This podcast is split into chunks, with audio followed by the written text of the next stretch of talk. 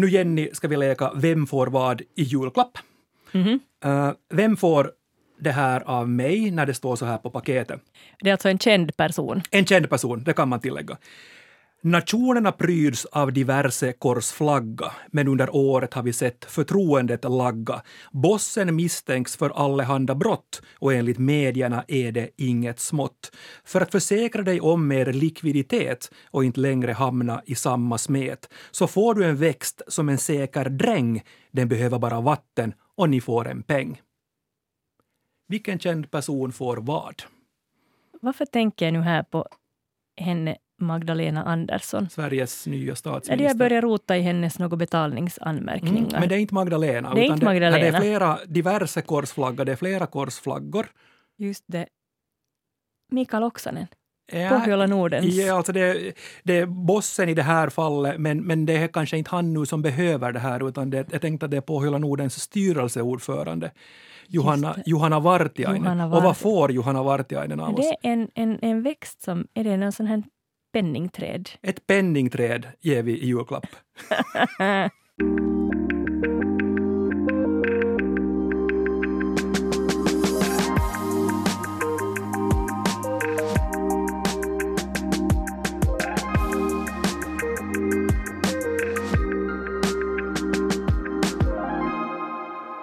Näst sista ordet är tillbaka med mig, Jens Berg, och språkexperten Jenny Sylvin. Hej! Har du någon favorit rimvers eller diktad vers på rim? No, alltså, Lennart Helsing är ju min husgud. Ja. Och där tycker jag nog de flesta i hans ABC-bok är jättefina. Men sen har han också en som heter Sand i sandalerna. Och där finns en vers som heter Vägar. Okay. När åmar full av landsvägsdamm till staden Bagdad nådde fram. Han frågade en demagog var Leilas mandelhandel låg. Och sen är det liksom just handlar om vägar. Mm. Och så handlar det om att Leila hade glömt sin hjärtevän för länge sedan. Fint. Vi har Jenny, en gäst med oss som jag alldeles strax ska introducera. Men hur skulle du beskriva henne, den gäst vi har idag? No, det är ju kanske det närmaste Helsing vi har här i Finland, eller åtminstone svensk-Finland. Alltså vilka ord här. Jag säger välkommen till Annika Sandelin. Tack. Ganska häftigt. Där blev du svensk-Finlands Lennart Helsing. Ja, jag vet inte riktigt om jag känner mig så. Jag tycker egentligen att det passar bättre på min kusin Stella Parland som också skrev fantastiska dikter och hade en enorm ordglädje som jag debuterade tillsammans med. Du är Annika författare och känd som sagt också då för dina briljanta rim. Skriver bland annat Potatisens dröm, Rottan, Bettan och nu senast Mumindalens alfabet. Man lär sig alfabet med hjälp av Mumin och rim. Jag frågar samma sak till dig Annika. Vilka av dina rimmande texter eller ett enskilt rim är du mest nöjd med? Eller så som du kommer ihåg att det här var jag nöjd när jag kläckte. Nej, alltså den där ena är den här Potatisens dröm. Så den var jag lite nöjd med, det där slutet som går. Då skulle jag vara vild och fanatisk istället för statiskt, patetiskt, potatisk. Jag tycker om ibland när det är sådana överraskande att det inte liksom helt korrekta ord eller lite... Ja, det verkligen. Och fanatisk som är så roligt. Det är liksom ett roligt ord för den har egentligen en ganska negativ klang. Men det är ju kanske det man borde inte alltid tygla sig så förfärligt. Nej. Jag läste, nu kommer jag inte ihåg från vilken av dina böcker det var, men en vers som heter Hundlika. Och då kan jag hålla med när du Jenny beskrev Annika som svensk-Finlands Lennart Helsing. För när jag läste den så tyckte jag bara shit att det här är briljant. Och jag bad dig Annika ta med den och jag undrar om du skulle ha lust att läsa Hundlika för oss. Annika bläddrar här i sina böcker och tar fram den. Var den från Potatisens dröm? Den är just från den boken, ja. Yes. Ja, här är den. Läs den gärna. Tack. Hundlika. Sådan herre, sådan hund. Stämmer det? Min sann. Morfar är rätt snäll och rund. Hans mops är likadan. Ilskna grannen herr Drabant har en gammal tax. Båda skäller likadant och båda heter Max. Mammas kompis Moa Gröts terrier heter Sing. Båda pussas när man möts och vimsar runt omkring. Fastar Fiffi går med hatt och illrött nagellack. Hennes pudel bär kravatt och hundanpassad frack. Farfar är beläst och klok, hans vinthund, fyr Elise. Läser också bok på bok, fast på ett annat vis. Allra värst är Paul Pomad och hans boxar grå. Det går på söndagspromenad med varsitt koppel på. Det är alltså, jag tycker att det där är så briljant. Det skapar kul bilder i mitt huvud. I mitt också. Men hur är det, Annika, när du skriver rim? Hur mycket fastnar du så att säga med en rimväxel på så att du liksom sover och tänker rimba när du har kommit in i den moden som det heter? Ja, det är nog jättemycket så just att jag hamnar i någon sorts... Jag blir lite fanatisk när jag väl sätter igång. Det kan gå liksom jättelång tid när jag inte alls rimmar. Men sen när jag börjar rimma och håller på med någon diktbok till exempel så kommer det precis när som helst att ligga vaken på nätterna. Men så är det jobbigt? Ibland kan det vara när jag vill sova och så bara rimmar det på i huvudet, så då är det ibland jobbigt. Men blir det sådär typ att du ska dra till med, att du går in till en servicestation och så säger du att hej, jag heter Annika Sandelin, jag kom för att betala min bensin. Blir det sådär att du börjar tala rim också? Det har inte ännu hänt. Men hur, det ska vara intressant. Men hur är det fungerande rim? Jag frågar er båda nu. Men du är också, Jenny, medlem i Rimakademin och en gudabenådad rimmare du också. Jag tycker att de bästa rimmen förvånar mig. De kommer, alltså det känns som en överraskning. Så jag kan precis förstå det där att någon talar om en musa. Att det är liksom någon som plötsligt använder en och framför någonting genom en. Inte vet jag det jag någonsin har, alltså jag vet ju inte, jag har ju liksom aldrig producerat några sådana här rim som lever vidare för evigt, utan det är alltid sån här stund, sån här, vad heter det? Kommer i stunden, ja. Kommer i stunden och de lever kanske högst en vecka om jag har varit riktigt tidigt ute med att skriva mina julklappsrim. Dagsländor.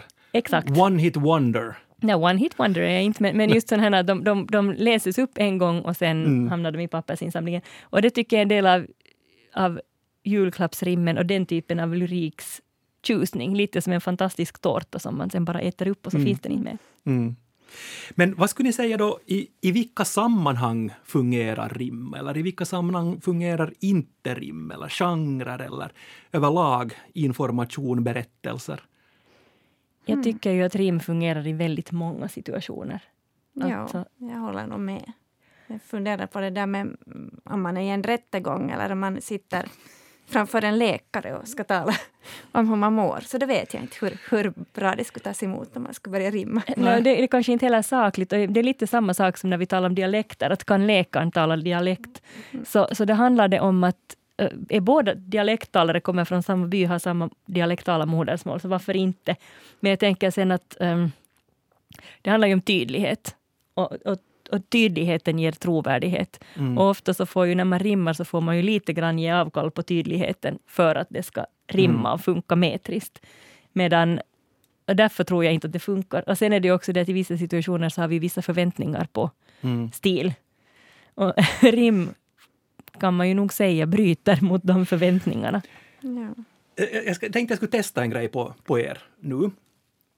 För jag tänker att för mig funkar rim på det sättet att jag minns information bättre. Jag tar till mig mera om det är ett rim. Det fastnar någonstans i min hjärna.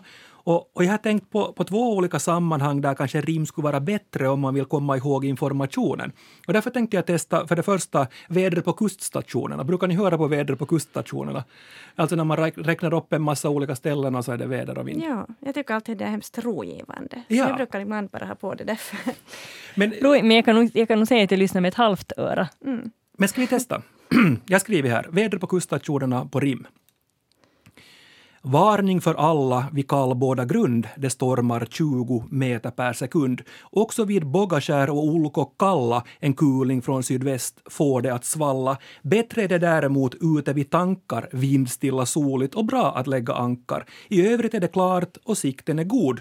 Pissa inte i havet, tänk på moderjord. Det var ju jättebra.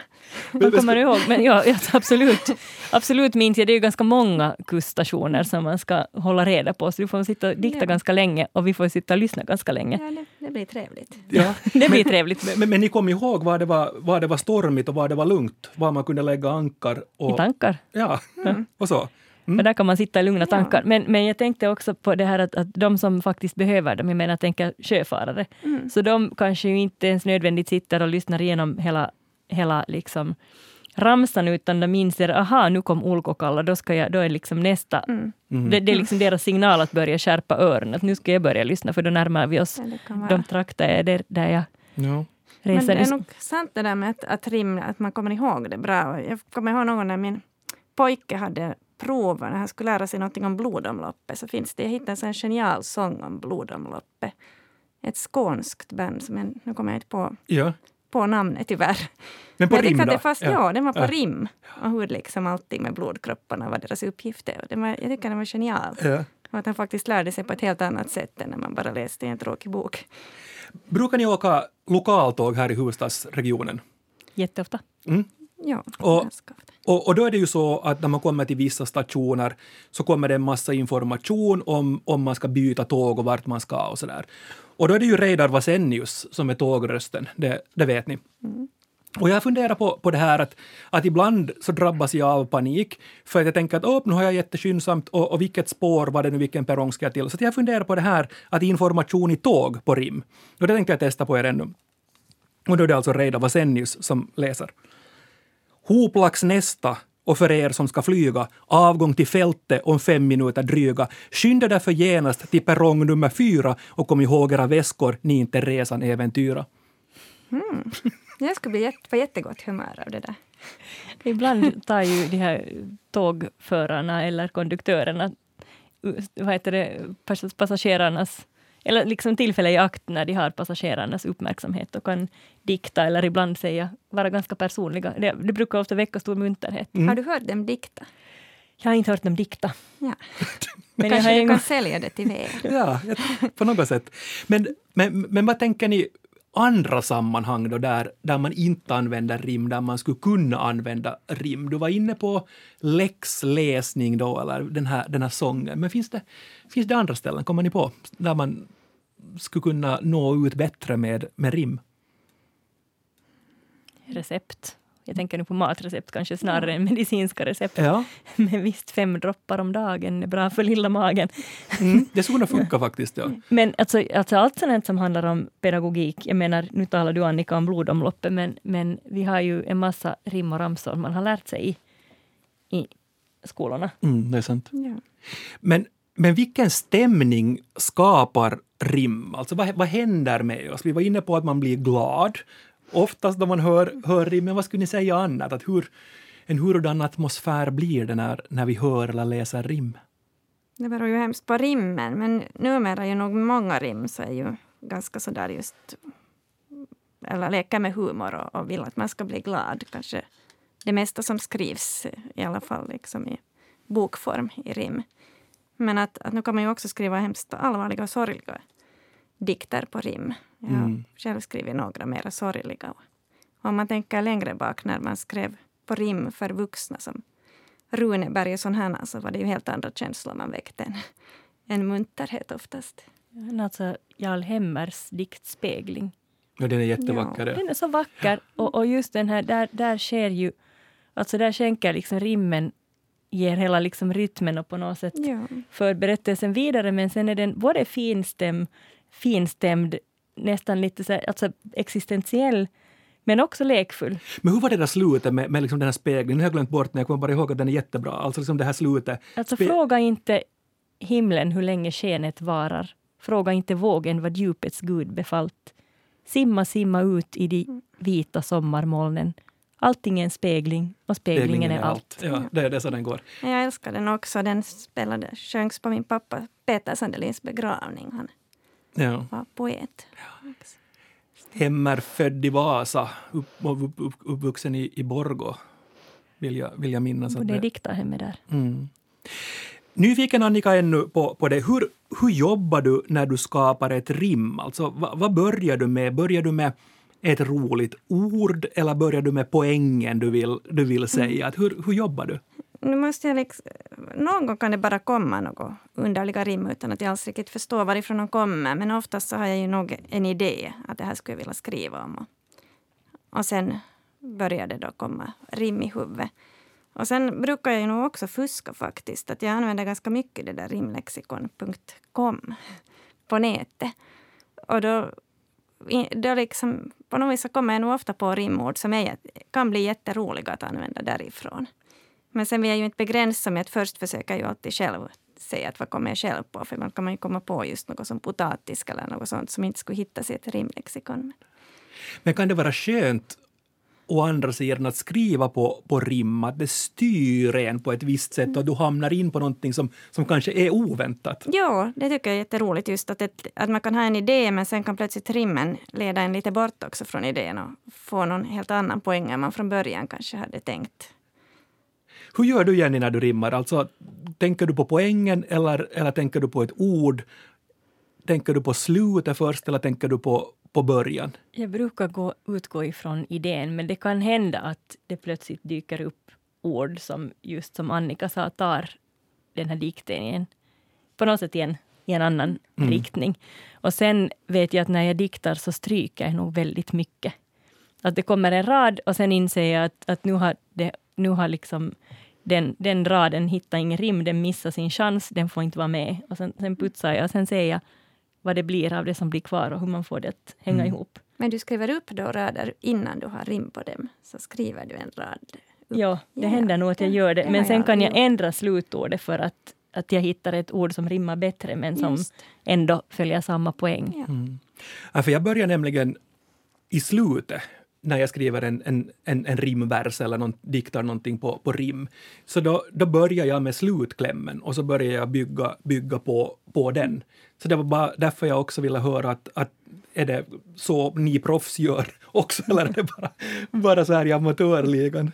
Och så är det vissa saker som bara på något sätt ger sig själv. Jag minns att det var en gång i rimstudien som det var någon som beställde ett rim det var någon som ville ge grisöron åt hunden i en judisk familj. Och då blev det liksom uppenbart att det var liksom att vår gåva till hunden är inte helt kosher, men kanske den räddar era galoscher. Det är ju jättebra. Men det blev det på något sätt just det här svin i ett judiskt hem, så det kändes på något sätt att det var liksom någonting som behövde nämnas. Ja. Ord som är hopplösa att rimma på. Korsar och galoscher gick bra. Men har ni ord eller kommer ni att tänka på ord som är här helt hopplöst? Jag har ett ord som jag tycker både är hopplöst att rimma på och jättesvårt överhuvudtaget att få in i dikter. Och det är ordet inte. Som jag tycker är jätteklumpigt och liksom går inte att rimma på. Och är sen så föråldrat. Att i synnerhet om jag skriver för barn som jag ju inte, för det mesta gör, så är det liksom ett svårt ord. Man skulle vilja ta till det finlandssvenska inte. Ja, men det kan man inte riktigt heller göra om det ska gå hem i Sverige. Och inte rimmar det så jättebra det heller. Sint. Ja. Jag har några ord här också som jag har märkt att det är hopplöst att rimma på. Det första är ordet silver. Kommer ni på någonting? Orm är ett annat. Och hjälp. Ja. Enorm. Det rimmar nästan. och sen ett tredje, stolpe. Så det rimmar ju på molpe som ligger i Österbotten. Det är ju sant. Ja. Min kära hemby nästan. Ja, eller vi kunde du glömma det? Nej. Vi spolar bandet tillbaka. Nej, det gör vi inte. Nu ska vi rimma.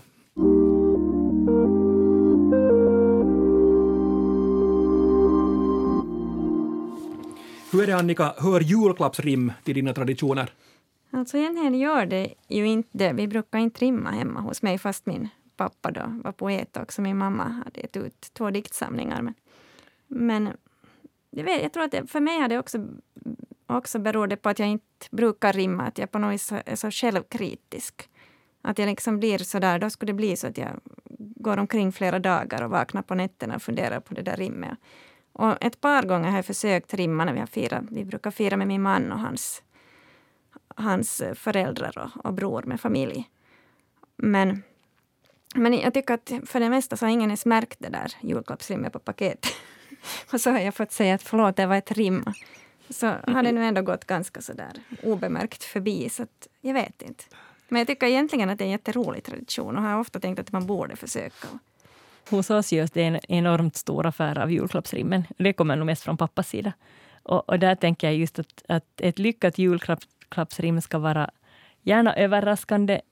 Det kan ofta vi nog ganska dåliga på att vara kryptiska om innehåll i paketet, utan det blir ganska uppenbart vad det är fråga om. Men däremot så, och sen ska alla lyssna och ingen är någonsin tyst sen ändå, så man måste läsa varje vers 5 gånger och sen slängs det bort. Men det är roligt. Men ska det vara nödrim? Alltså, det hör till på något sätt konceptet. Alltså, gärna ska den funka metriskt, alltså om rytmen haltar så då tycker jag det är tråkigt. Men just att om man lite, alltså jo, visst får man nödrimma. Men alltså, jag blir... Alltså hellre att man faktiskt ändrar på ord för att de ska rimma än att de sen inte rimmar på riktigt. Mm. Jag minns att jag gick i så här tvåspråkig lekis när jag var 5. Och där började de då rimma Jenny, Penny, Karamelli. Och jag blev helt galen, jag hatade. Och det var liksom inte att ni skulle ha fått kalla mig för Jenny, Penny, Karamelli. Men när Jenny och Karamelli inte rimmar, det är liksom... Så det var bara dumt. Därför blev jag irriterad. Mm. Men får rimmevalag vara elaka? Alltså jag var ju, när jag gick i skolan så var jag ju på det viset att om någon hade varit elak mot mig och retat mig, så då skrev jag sådana fräcka verser om den personen. Och då var de ju faktiskt lite elaka. Och en gång var jag också, skrev en fräck vers om min kemilärare när han hade ett dåligt i ett prov. Och då, jag hade tänkt hålla det för mig själv, men så tog en klasskompis det och skickade runt i klassen, och sen tog han, min kemilärare, nappade åt sig den där lappen och läste den och jagade ut mig ur klassen. Så, men var det budskapen han tyckte om, eller tyckte han inte om rim, eller vad var det? Det var ganska kanske fräckt nog, det där rimmet.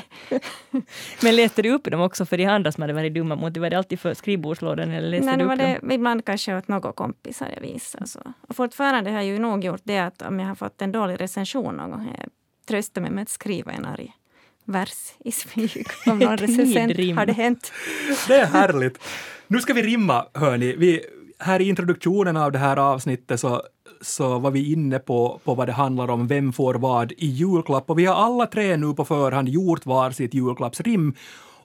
Och tanken är här nu att en läser och de andra två ska gissa vem är det som får vad av oss i julklapp. Och det handlar då alltså om en känd person. Vem vill börja? Ska Jens börja, Jenny eller Annika? Jag börjar då. Vem får vad av mig i julklapp? Vem är det fråga om och vad får den här människan? Så står det på paketet.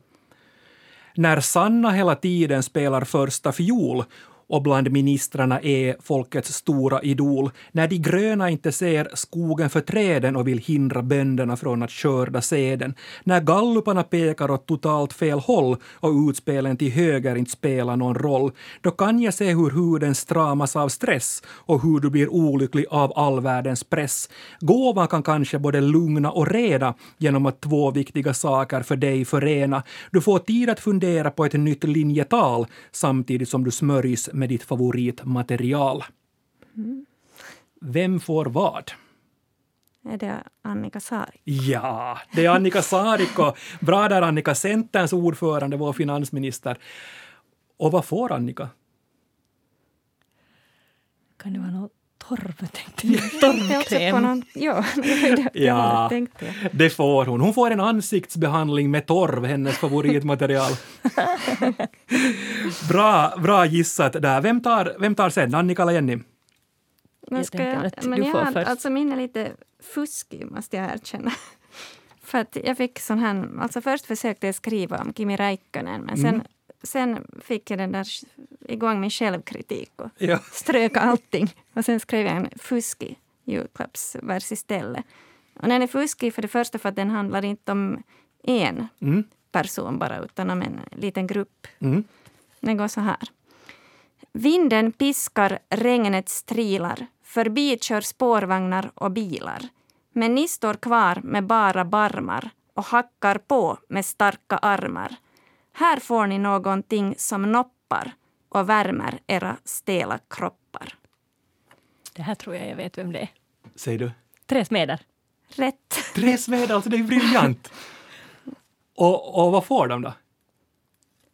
Det var någonting som noppar. Tröja då? En tröja, de får någon form av tröja. Ylletröjor, ylletröjor. Men är det på deras bara bronsbringor? Så statyer av Tresmeder, alltså det är ju helt... Vad gulligt och alltså, omtänksamt. Dimsand, ja. Jenny? Så här.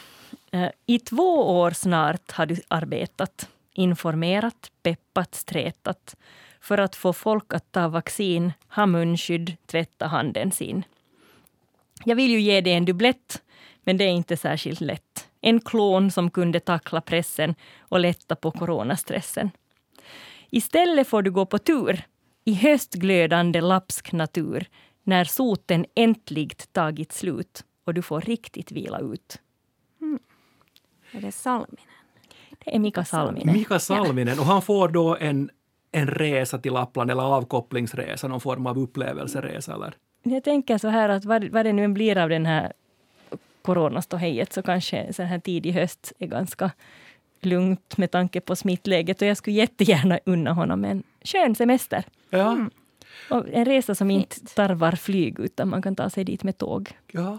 Jättefint. Mika Salminen fick gåva, Annika Saarikko fick gåva och statyn Tresmeder fick en gåva. Härligt. Vi avslutar varje avsnitt med det bortglömda ordet. Ett ord vi tycker att kunde användas betydligt oftare. Och det är du, Jenny, som har tagit med dig ordet idag.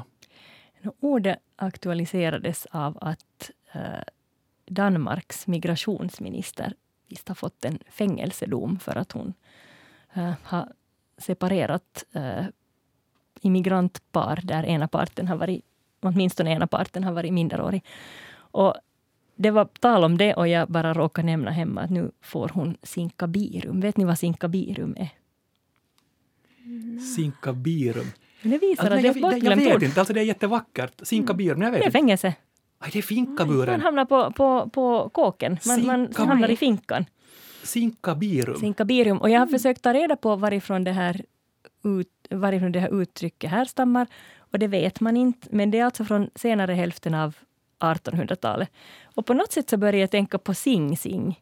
Alltså fängelset i New York-området. Ja. I alla fall på amerikanska ostkusten. Och att migrationen eller emigrationen just då var ganska stor. Och man hade på något sätt Amerika var poppis. Så jag undrar om det inte har varit så att man talar om finka och sen blev det sing-sing så blev det sinkabirum. Men inte vet jag. Alltså. Det är nu helt alltså spekulation från min sida. Ett fint ord. Mycket, kunde återuppta det. Ja. Sinkadus finns ju också. Sinkadus, och det är väl så att du har tur på något sätt, är det inte så? Ja, någon form av skräll. Ja, någon så att du sinkadus, att det var så en sinkadus. Och du hade tur, att det var framgångsrikt på något sätt. Det är möjligt. Måste fråga er ännu, sinkabirum, finns det ett ord som rimmar på sinkabirum eller får vi sätta det på listan till silver och orm? Sinkabirum. Borde det rimma på hela ordet, inte så det bara slut. Men den slutar går nog också.